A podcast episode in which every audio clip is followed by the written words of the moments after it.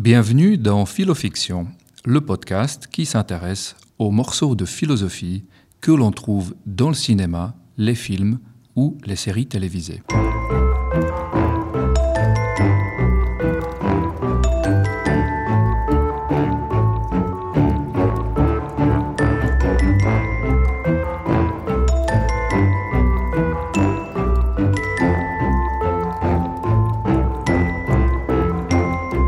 Ce podcast est issu de quelques chapitres de mon livre qui porte le même nom, Philofiction, ou plutôt, devrais-je dire Philofiction, en écho bien sûr à l'un des meilleurs longs métrages de Quentin Tarantino. Bonjour, je suis Jiri Benowski, je suis philosophe et passionné de cinéma, de séries et surtout de l'idée que des questionnements philosophiques servent de source d'inspiration aux scénaristes et aux réalisateurs. Aujourd'hui, nous allons discuter de l'idée que notre avenir est déjà déterminé. On va le voir, il y a diverses raisons et de très bons arguments pour penser que le futur n'est pas quelque chose d'ouvert. Au contraire, le futur semble être quelque chose qui est déjà fixé. Et pour bien comprendre cette idée, nous aurons besoin de Tom Cruise et de Steven Spielberg. Et puis, à la fin de l'épisode d'aujourd'hui, j'aurai le plaisir de vous présenter un invité surprise, un spécialiste en philosophie de la physique, qui nous permettra d'aller encore un peu plus loin dans la discussion. Mais n'allons pas trop vite. Nous avons déjà vu dans le tout premier épisode de ce podcast comment Tom Cruise a abordé l'idée de Descartes, c'est-à-dire celle que notre vie n'est en réalité qu'un rêve. C'était dans le film Vanilla Sky. En 2002, littéralement tout de suite après avoir terminé le tournage de Vanilla Sky, Tom Cruise a entamé un nouveau tournage où euh, il est cette fois dirigé par Steven Spielberg et où il nous propose une autre expérience de pensée philosophique. Il s'agit du film Minority Report qui se déroule en 2054 et où trois humains mutants, en travaillant ensemble, ont la capacité de prédire l'avenir. La police les utilise alors pour prévoir des crimes qui n'ont pas encore eu lieu et pour ainsi arrêter les coupables avant même qu'ils ne commettent leurs crimes. Tom Cruise, qui joue le rôle de l'un des policiers chargés d'arrêter ces futurs criminels, se trouve alors dans une situation totalement déroutante lorsqu'un jour les mutants prédisent que lui-même va commettre un meurtre, alors qu'il n'en a évidemment aucune intention et qu'il ne connaît même pas la personne qu'il est censé vouloir tuer d'ici peu. La situation lui semble complètement absurde. Sur l'écran qui projette les prédictions des mutants, il s'observe, il se voit lui-même tuer un homme inconnu en tirant plusieurs fois sur celui-ci.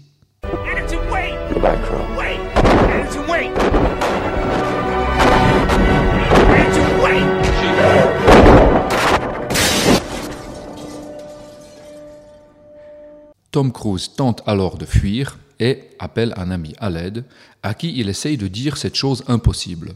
Je n'ai aucune idée de qui est cet homme, mais apparemment je vais le tuer dans moins de 36 heures.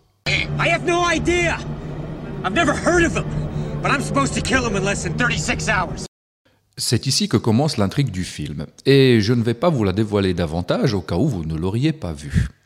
C'est également ici que commence notre questionnement philosophique. Steven Spielberg ne nous dit pas vraiment comment ça marche. Comment les mutants peuvent-ils connaître l'avenir? Le scénario du film est basé sur une nouvelle de Philip Dick, publiée en 1956, mais là non plus, il n'est pas très clair comment une telle chose pourrait fonctionner. Heureusement, bien des années avant, en 1814, Pierre Simon de Laplace, le premier marquis de Laplace, nous explique tout cela. Laplace était un mathématicien, un astronome et un physicien de génie et il est devenu célèbre pour son argument qui défend, comme on va le voir, le déterminisme. Spielberg aurait dû lui demander un coup de main pour le scénario de Minority Report. Voici ce que Laplace nous propose. Imaginez notre univers dans sa totalité à un moment donné bien précis, par exemple juste maintenant. Imaginez aussi qu'il existe un être avec une capacité cognitive incroyable, qui est capable de connaître l'état de l'univers à l'instant présent dans ses moindres détails, à l'atome près, et qui connaît également de façon parfaite toutes les lois de la physique. Cet être, armé de ses connaissances hallucinantes et de son énorme capacité de calcul, pourrait ainsi littéralement calculer l'état de l'univers à l'instant suivant. En effet, si on connaît dans les moindres détails l'état d'un système à un moment donné, et si on connaît parfaitement les lois qui le font fonctionner, alors on peut calculer l'état du système au moment suivant.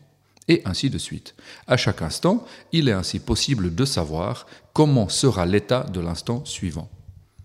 Appliqué à l'univers et à la situation de cet être hors du commun, il lui serait alors possible de prédire l'avenir, en calculant l'état de l'univers à n'importe quel instant futur, en partant de l'instant présent. Depuis, on se réfère à cette expérience de pensée en parlant du démon de Laplace. Alors j'imagine que ça rappelle un peu l'idée du malin génie de Descartes, euh, sauf qu'ici ce démon est avant tout un calculateur ultra puissant, qui n'est euh, ni bon euh, ni mauvais. Bon, le démon de Laplace pose les bases de ce que l'on pourrait appeler le déterminisme causal. En gros, si on laisse ce démon fictif de côté, ce qui reste de l'idée, c'est qu'étant donné l'état de notre univers à un instant donné, les instants suivants sont déjà déterminés au sens où, à partir de l'instant initial, les lois physiques vont faire évoluer l'univers de manière déterminée vers un futur qui est donc, du moins en principe, calculable et prévisible. Mais pour les déterministes, ce n'est pas tellement l'idée qu'on pourrait calculer et prédire l'avenir qui est importante, car euh, il y a très peu de chances que nous puissions un jour disposer euh, de la connaissance et de la puissance de calcul nécessaire à cela, et que Spielberg non plus ne nous dit pas comment faire. Euh, mais plutôt ce qui compte ici, et ce qui compte surtout, c'est l'idée que le futur est déjà déterminé. Finalement, que nous le sachions ou pas, que nous puissions le calculer ou pas. Peu importe hein, que nous soyons capables de le prédire, étant donné que le futur est le résultat de l'instant présent et des lois physiques, ce futur sera ce qu'il sera de manière déjà bien déterminée. En gros, notre avenir est déjà écrit. Ainsi, par exemple, c'est déjà déterminé quels sont les numéros qui vont sortir au loto demain. Et ici, euh, le démon de la place euh, me serait bien utile. En revanche, ce n'est pas une très bonne nouvelle pour Tom Cruise, car il semble bien que ce soit déjà écrit qu'il va devenir un meurtrier. Oups. Bon, je dois ici faire une petite parenthèse rapide, car peut-être que vous êtes fan de mécanique quantique. Et si c'est le cas, vous vous dites peut-être que l'argument de Laplace pouvait bien être pris au sérieux en 1814, alors que la mécanique quantique n'était pas encore connue, mais qu'aujourd'hui nous pourrions dire que les lois fondamentales de l'univers ne sont pas déterministes. Mais ne vous inquiétez pas. C'est justement pour aborder ce point que j'ai un invité surprise à la fin de l'épisode d'aujourd'hui. Patience donc, laissons la mécanique quantique tranquille et on y reviendra. Le déterminisme de la place n'est pas la seule manière de penser que l'avenir serait déjà déterminé. Il y en a encore deux autres bien différents. La première concerne une bataille navale, et elle a été proposée il y a environ 2400 ans par Aristote. Aristote part d'une idée simple qui concerne notre langage. Il remarque que chaque phrase est soit vraie, soit fausse. Si vous aimez le jargon, euh, on appelle ça le principe de bivalence. Bien sûr, il y a des cas un peu vagues. Par exemple, en ce qui me concerne, ce n'est pas clair si c'est vrai ou si c'est faux que je sois chauve. Ce n'est pas un problème de connaissance, car on pourrait compter mes cheveux un à un, et d'ailleurs le comptage serait assez vite fait. C'est plutôt un problème lié au fait que le mot chauve est vague. Et c'est à cause de ça qu'il n'est pas clair si le mot chauve s'applique à moi ou pas. Il y a donc des mots vagues, mais beaucoup de mots et de phrases ne sont pas aussi vagues. Par exemple, la phrase Je suis en train de parler dans un micro est soit vraie, soit fausse. En l'occurrence, elle est vraie puisque c'est ce que je suis en train de faire. Dans son livre euh, De Interpretatione, Aristote prend l'exemple d'une bataille navale et de la phrase suivante Demain, il y aura une bataille navale. Cette phrase n'est pas vague. On sait ce que c'est une bataille navale et ce n'est pas comme le cas de quelqu'un qui a une calvitie partielle. Donc, n'étant pas vague, cette phrase est soit vraie, soit fausse, comme toutes les phrases qui ne sont pas vagues. Bien sûr, nous dit Aristote, nous ne savons pas si elle est vraie ou si elle est fausse, mais ce n'est pas ça la question. Le point à retenir ici, comme dans le cas de l'histoire du démon de la place, est que cette phrase est soit vraie, soit fausse. Mais si aujourd'hui elle est déjà vraie ou fausse, ça signifie que c'est déjà vrai ou faux qu'il y aura demain une bataille navale. Pas besoin de faire appel aux lois physiques, c'est une simple question de logique. D'ailleurs, on appelle souvent ce type de déterminisme le déterminisme logique. Logiquement, puisque chaque phrase est soit vraie, soit fausse, alors toutes les phrases qui parlent du futur sont déjà soit vraies, soit fausses. Et ainsi, le futur est déjà déterminé, même si bien sûr nous ne pouvons pas le prédire grâce à cela. Ici aussi, l'avenir est déjà écrit. Et ici aussi, Tom Cruise finira donc par commettre un meurtre.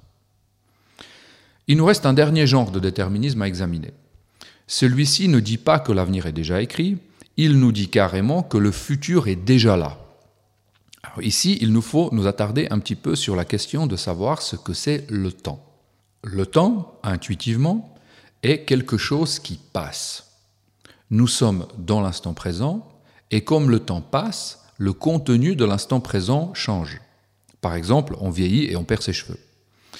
Euh, il y a une différence importante entre ce qui est présent d'un côté et ce qui est passé et futur de l'autre côté.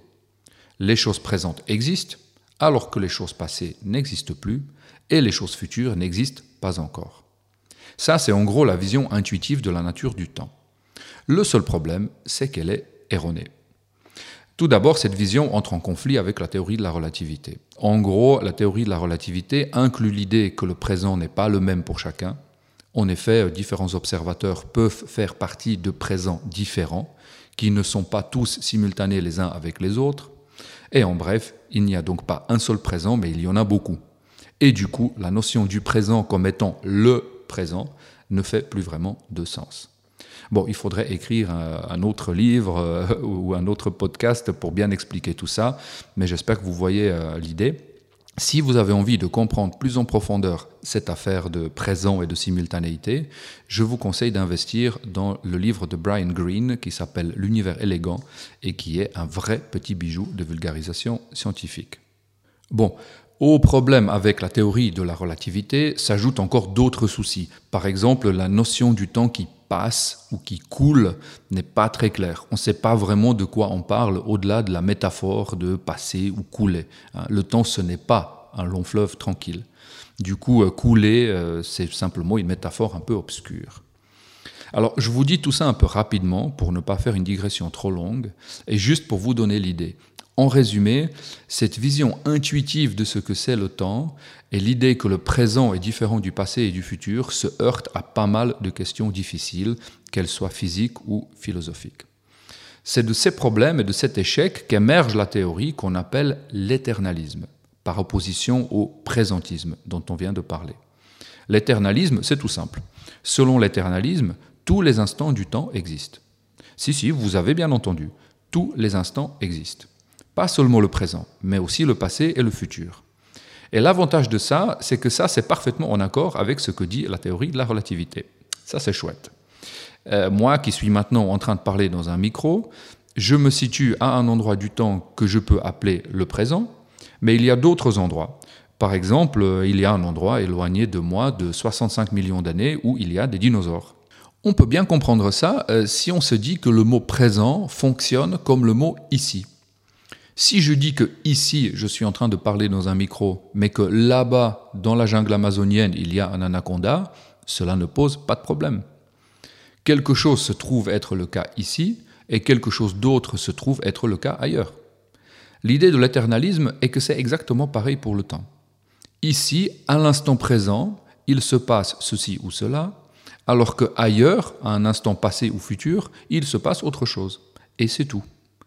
Moi, maintenant, je suis dans le présent, mais ailleurs dans le temps, des dinosaures existent, en l'occurrence dans le passé. Ou encore ailleurs, vous existez en train d'écouter ce podcast, euh, dans le futur donc, par rapport au moment où je l'enregistre. Ainsi, non seulement le présent, mais aussi le passé et le futur existent, littéralement. Ce n'est pas une métaphore. Il y a un grand inconvénient à cette théorie et un grand avantage. L'avantage de l'idée selon laquelle le passé et le futur existent est que si le passé et le futur sont là, alors peut-être qu'on peut y aller. On peut peut-être véritablement voyager dans le temps. Et nous discuterons de cette possibilité dans un des prochains épisodes avec l'aide, une fois de plus, de Terminator et aussi de Marty McFly. Mais tout d'abord, il nous faut faire face aux grands inconvénients de cette théorie. Si non seulement le présent et le passé existent, mais que le futur existe également, alors ça veut dire que le futur est déjà déterminé, tout simplement parce qu'il existe déjà, et que nous sommes juste en train de nous y rendre petit à petit. C'est ça notre troisième forme de déterminisme. Je vous invite alors à me rejoindre dans deux semaines pour voir dans le prochain épisode comment cette idée peut être pesante, car elle remet en cause notre liberté. Et oui, si l'avenir est déjà déterminé, alors Tom Cruise deviendra un meurtrier, qu'il le veuille ou pas. Mais l'épisode d'aujourd'hui n'est pas encore terminé. Je vous avais promis un bonus, un invité surprise, et le voici. Baptiste Lebihan a accepté de venir parler un peu dans mon micro parce que cette histoire de déterminisme a fait couler beaucoup d'encre à cause de la physique et que moi, je ne suis pas physicien. Il me faut donc un spécialiste pour vous en parler. Alors Baptiste, on va pas faire semblant de se vous voyer, euh, on se connaît depuis longtemps et on a beaucoup travaillé ensemble, et c'est un vrai plaisir de t'avoir aujourd'hui ici avec moi. Bienvenue donc à toi dans Philofiction.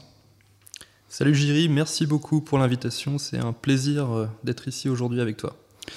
Alors Baptiste, pour te présenter brièvement, tu es professeur au département de philosophie de l'Université de Genève et j'aimerais tout d'abord te poser une petite question pour comprendre un peu plus ce que tu es. Tu fais ce qu'on appelle de la philosophie de la physique. Alors la philosophie, on commence à avoir un peu une idée de ce que c'est dans ce podcast. La physique, on en a tous fait un peu à l'école, on a une vague idée, mais la philosophie de la physique, c'est quoi? Ça sert à quoi? Alors la philosophie de la physique, c'est une discipline euh, qui, comme son nom l'indique, euh, fait partie de la philosophie euh, et prend pour objet d'étude la physique. Elle va donc se poser des questions telles que que nous dit la physique du monde? Une grande partie de la philosophie de la physique, ça va être donc des questions sur la connaissance. Que peut-on connaître du monde autour de nous grâce à la physique? Et une autre partie euh, va être sur euh, comment est le monde, que, nous dit la physique euh, du monde autour de nous. Et ces questions, on pourrait penser qu'elles sont le propre de la physique et non de la philosophie, mais dans sa visée de résultat, la physique finalement ne peut pas se permettre de se poser toutes ces questions philosophiques sur les fondements de la physique. Et donc c'est pour ça qu'on a cette discipline qui est euh, au milieu, en quelque sorte, entre la philosophie et la physique, qui se pose ces questions euh, fondamentales sur la nature de la physique, sur euh, ce qu'elle peut nous dire du monde autour de nous. Ok, alors venons-en un peu à pourquoi tu es en fait ici. on a vu dans l'épisode d'aujourd'hui avec le démon de la place que euh, si on connaît l'état de l'univers à un moment donné, et si on connaît les lois de la physique, alors on pourrait calculer l'état de l'univers à l'instant suivant. En gros, on pourrait calculer l'avenir. Mais, et c'est un mais très important, il y a la mécanique quantique. Et puis, il y a l'idée que peut-être les lois de la physique font appel à des probabilités. Est-ce que tu peux nous expliquer ça? Et pourquoi ça c'est important pour le déterminisme, cette histoire de probabilité? Alors, euh, comme tu l'as dit, les théories euh, scientifiques visent à produire des prédictions sur ce qu'il va se passer euh, dans le futur. Toutefois, quelque chose qui est très récurrent en physique, dans différents domaines, dans différentes sciences aussi, est que ces prédictions ne sont pas des prédictions précises. par exemple, si on lance une balle, on peut calculer la trajectoire de la balle de manière, semble-t-il, assez précise, mais dans d'autres contextes, ce que l'on peut faire, c'est prédire une probabilité d'observer quelque chose euh, autour de nous. Alors évidemment, il y a une question sur la nature de ces probabilités. Pourquoi est-ce qu'on ne peut pas, euh, dans certains contextes, faire comme pour, euh, pour la balle? Pourquoi est-ce qu'on ne peut pas être certain, par exemple, qu'on va observer une particule à un endroit et non à un autre endroit? Il y a deux manières d'appréhender ces probabilités, d'expliquer pourquoi les probabilités apparaissent dans la physique et dans d'autres sciences. Euh, une première approche est que ces probabilités finalement résultent de notre euh, mécompréhension du monde autour de nous. Nous ne savons pas entièrement prédire ce qu'il va se produire. Et donc le mieux que nous arrivons à faire, c'est de euh, produire des prédictions statistiques. Mais une autre approche est que ces probabilités ne résulte pas de notre, euh, de notre défaut de prédiction, mais témoigne du fait que le monde lui-même, au-delà de nos représentations, est indéterministe. Donc les probabilités pourraient ou bien signaler le fait que le monde est lui-même indéterministe, ou simplement témoigner du fait que notre description du monde est imparfaite. Alors il y a, euh, donc par rapport à cette histoire de, probabilité, il y a cette phrase très célèbre, euh, Dieu ne joue pas au dé, euh, que Albert Einstein avait dite dans un congrès en 1927. Alors est-ce qu'il voulait dire par là donc, contrairement à cette idée qu'on vient de voir de, possibles probabilités, c'est que justement, il ne peut pas y avoir de probabilité, hein, puisqu'il dit Dieu ne joue pas au dé, et donc pas de hasard au niveau fondamental de la mécanique quantique. Est-ce qu'il était contre la mécanique quantique? Alors, Albert Einstein étant le père de l'autre théorie euh, euh, cruciale en physique, à savoir la relativité, euh, finalement le père d'une théorie qui a eu énormément de succès et qui, ne, qui n'appelle pas aux probabilités. Alors, euh, ce qui veut dire par là, c'est finalement, peut-être que ce n'est pas tout à fait juste de dire que euh, on peut se passer des probabilités. la question est vraiment de savoir comment interpréter les probabilités. Et donc, euh, ce que veut dire Albert Einstein, c'est que lui, il souhaite défendre que les probabilités ne témoignent pas de l'existence d'un hasard au-delà de nos descriptions euh, probabilistes. Et on peut comprendre pourquoi il en va ainsi, puisqu'il a été le, père fondateur d'une autre théorie qui n'a pas le même problème euh, de probabilité. Il souhaite défendre une approche selon laquelle la physique, et en particulier la physique quantique, ne nécessite pas de postuler l'existence d'un hasard euh, au-delà de nos représentations probabilistes. Donc finalement, ce qu'il se joue euh, ici, c'est de savoir si on peut interpréter le formalisme qui fait appel à des probabilités en physique quantique sans accepter l'existence d'un hasard fondamental dans le monde, comme si euh, tout se jouait en lançant euh, un dé. Donc c'est ça qu'il se joue avec, avec ce avec cette question. Et donc Albert Einstein s'est opposé aux pères fondateurs de la physique quantique, qui, eux, se sont engouffrés dans cette idée selon laquelle le monde était lui-même euh, indéterminé, euh, et l'idée selon laquelle nos représentations étaient probabilistes en physique quantique pour la raison que le monde lui-même est indéterministe. Et donc on a ces deux courants qui cohabitent dans la physique au XXe siècle. On pourrait dire le courant euh, le courant, disons, plus classique qui interprète la physique quantique comme étant indéterministe, et le courant qu'on peut faire remonter à Einstein, qui interprète la physique quantique, en tout cas souhaite montrer qu'il est possible d'interpréter la physique quantique sans postuler un hasard dans le monde, sans postuler une défaillance euh, du déterminisme. Ok, alors euh, maintenant, pour essayer d'y voir un peu plus clair, parce que nous, on a besoin de, savoir ce qu'il en est euh, par rapport au, déterminisme dont on a parlé dans, cet épisode. Donc, entre ceux qui disent que la mécanique quantique nous force à accepter qu'il y a de la probabilité et donc une forme de hasard au niveau fondamental de la réalité, et puis ceux qui disent le contraire, euh, qu'est-ce qu'on doit croire maintenant? La physique en tant que théorie, euh, elle nous dit quoi vraiment finalement là-dessus? Parce que bon, ça serait quand même important de savoir si notre avenir est, déterminé, déjà fixé, ou s'il est sujet euh, au hasard. Donc la physique, euh, elle, la théorie, elle dit quoi? Alors c'est une excellente question. le problème avec la physique quantique, c'est qu'il y a un désaccord, il n'y a pas un, comment dire, un, accord dans l'ensemble de la communauté sur ce que nous dit la physique quantique sur cette question du déterminisme et de l'indéterminisme. Donc, dans la vulgarisation euh, standard, on trouve en général l'affirmation selon laquelle la physique quantique nous dit que le monde est indéterministe. Mais en fait, c'est une erreur euh, qui s'explique pour des raisons historiques. Il est vrai que historiquement, la physique quantique a été développée d'une certaine manière, et cette manière a fait que les physiciens ont rencontré des difficultés techniques. Ils n'ont pas réussi vraiment à décrire comment est le monde d'après le formalisme quantique. Et donc, historiquement, beaucoup de physiciens se sont dit bon, bah, tant pis, c'est pas grave, on va accepter qu'on ne comprend pas vraiment comment est le monde. Euh, tant qu'on peut faire des calculs, euh, ça, joue, ça va très bien. Et donc, c'est un petit peu le, cadre qui s'est développé euh, au XXe siècle, qui a dominé, on va dire, les discussions au sein euh, de la communauté des physiciens. Mais, et là c'est le point sur lequel je voudrais insister, il y a certains physiciens qui ont tenté euh, de, de, résoudre ce problème et en quelque sorte de revenir en arrière pour travailler sur les fondements de la physique quantique et pour produire une interprétation claire de comment est le monde euh, pour que la physique quantique soit aussi euh, pertinente pour le décrire. Et donc on a une, une compétition entre différentes écoles euh, de pensée, on a une compétition entre différentes interprétations de la physique quantique, et tu seras, tu seras content d'apprendre que certaines de ces interprétations de la physique quantique nous disent que le monde est bel et bien déterminé.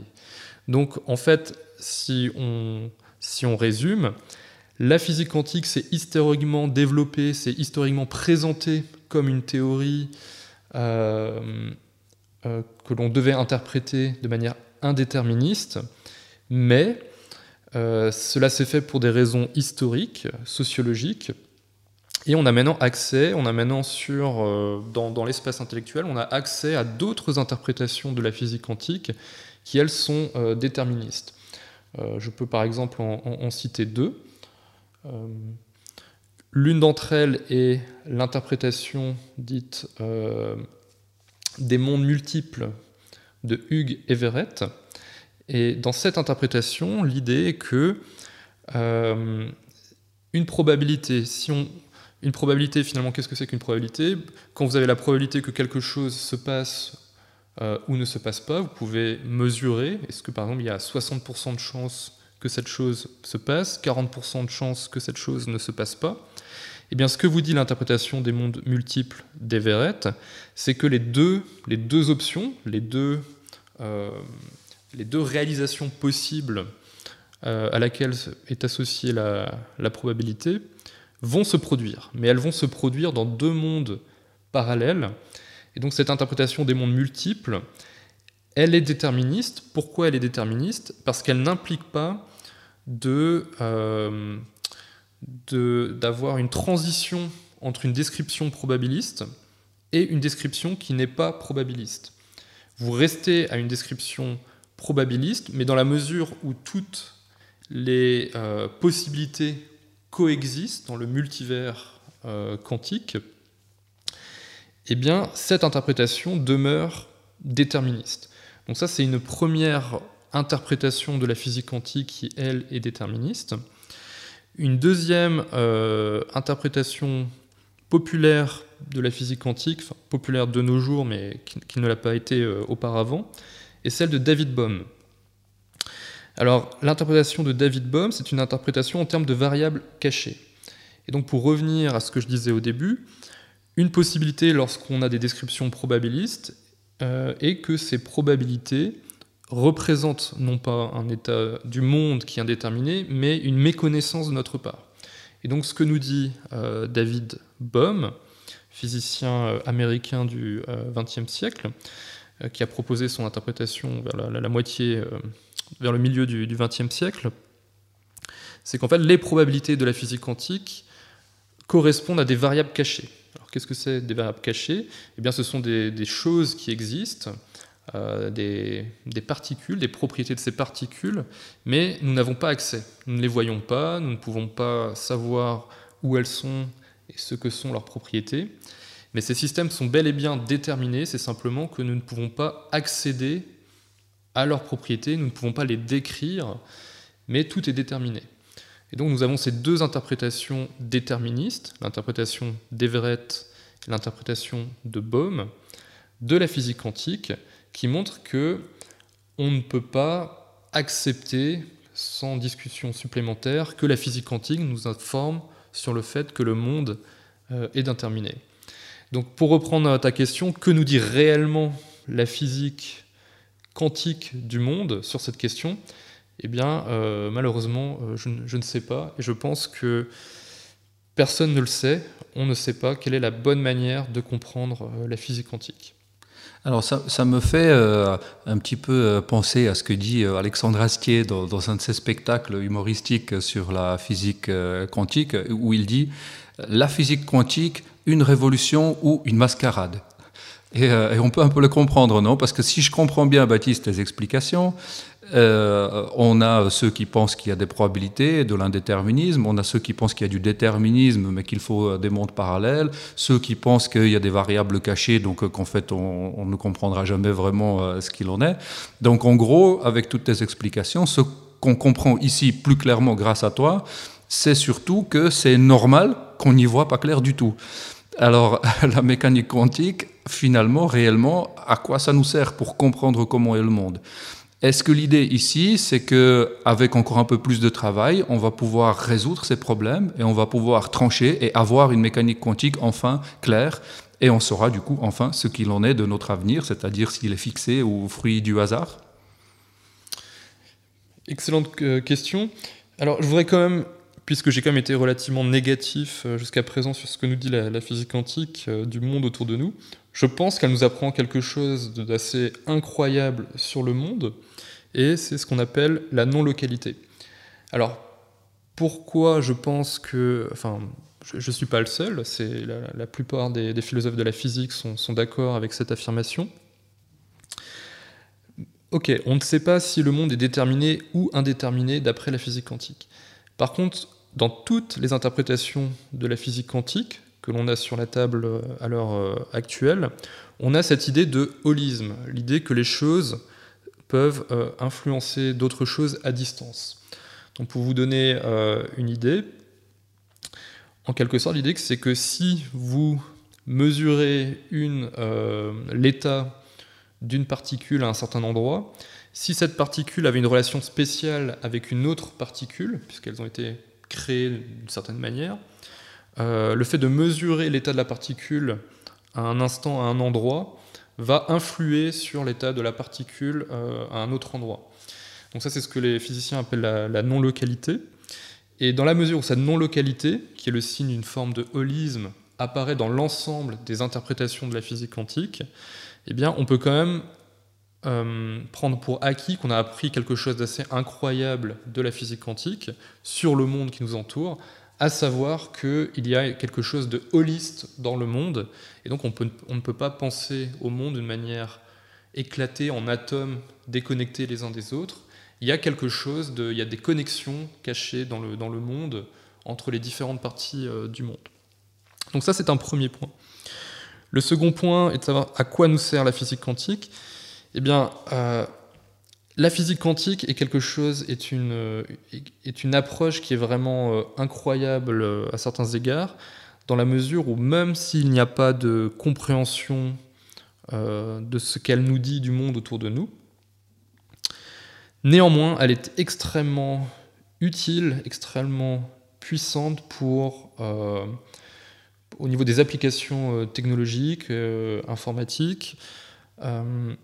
Et donc on est dans une situation où on a une sorte de recette de cuisine qu'on ne sait pas interpréter, on ne sait pas pourquoi la recette de cuisine euh, donne des, de, si bons, euh, permet de faire de si bons euh, plats, mais elle fonctionne, elle marche. Donc on peut être instrumentaliste et se dire, bon bah la physique quantique, on ne comprend pas bien ce qu'elle nous dit du monde, on n'est pas certain de savoir si elle nous dit que le monde est déterminé ou indéterminé, mais elle est extrêmement utile, extrêmement puissante pour faire des prédictions et pour construire euh, des, technologies, des puces électroniques, euh, etc. Et donc, on ne peut pas dire que la physique quantique ne nous sert euh, à rien. Elle, a cette, cette dualité d'être à la fois spectaculaire dans ses applications pratiques et mystérieuse dans le fait qu'on ne sait pas bien l'interpréter philosophiquement. Alors merci beaucoup Baptiste pour, euh, pour toutes ces explications. On voit donc par rapport au démon de la place que la mécanique quantique ne nous permet pas vraiment de, de, de, nous en sortir de, cette histoire de démon et de, déterminisme. Euh, mais on comprend maintenant quand même un peu mieux la situation et on comprend un petit peu mieux euh, les enjeux de, la mécanique quantique. Merci beaucoup Baptiste encore une fois pour toutes ces explications et puis bah, bonne suite pour euh, ta recherche et puis si je comprends bien pour la recherche de tout le monde pour essayer de, s'en sortir un peu avec cette histoire de mécanique quantique. Merci à toi, à bientôt.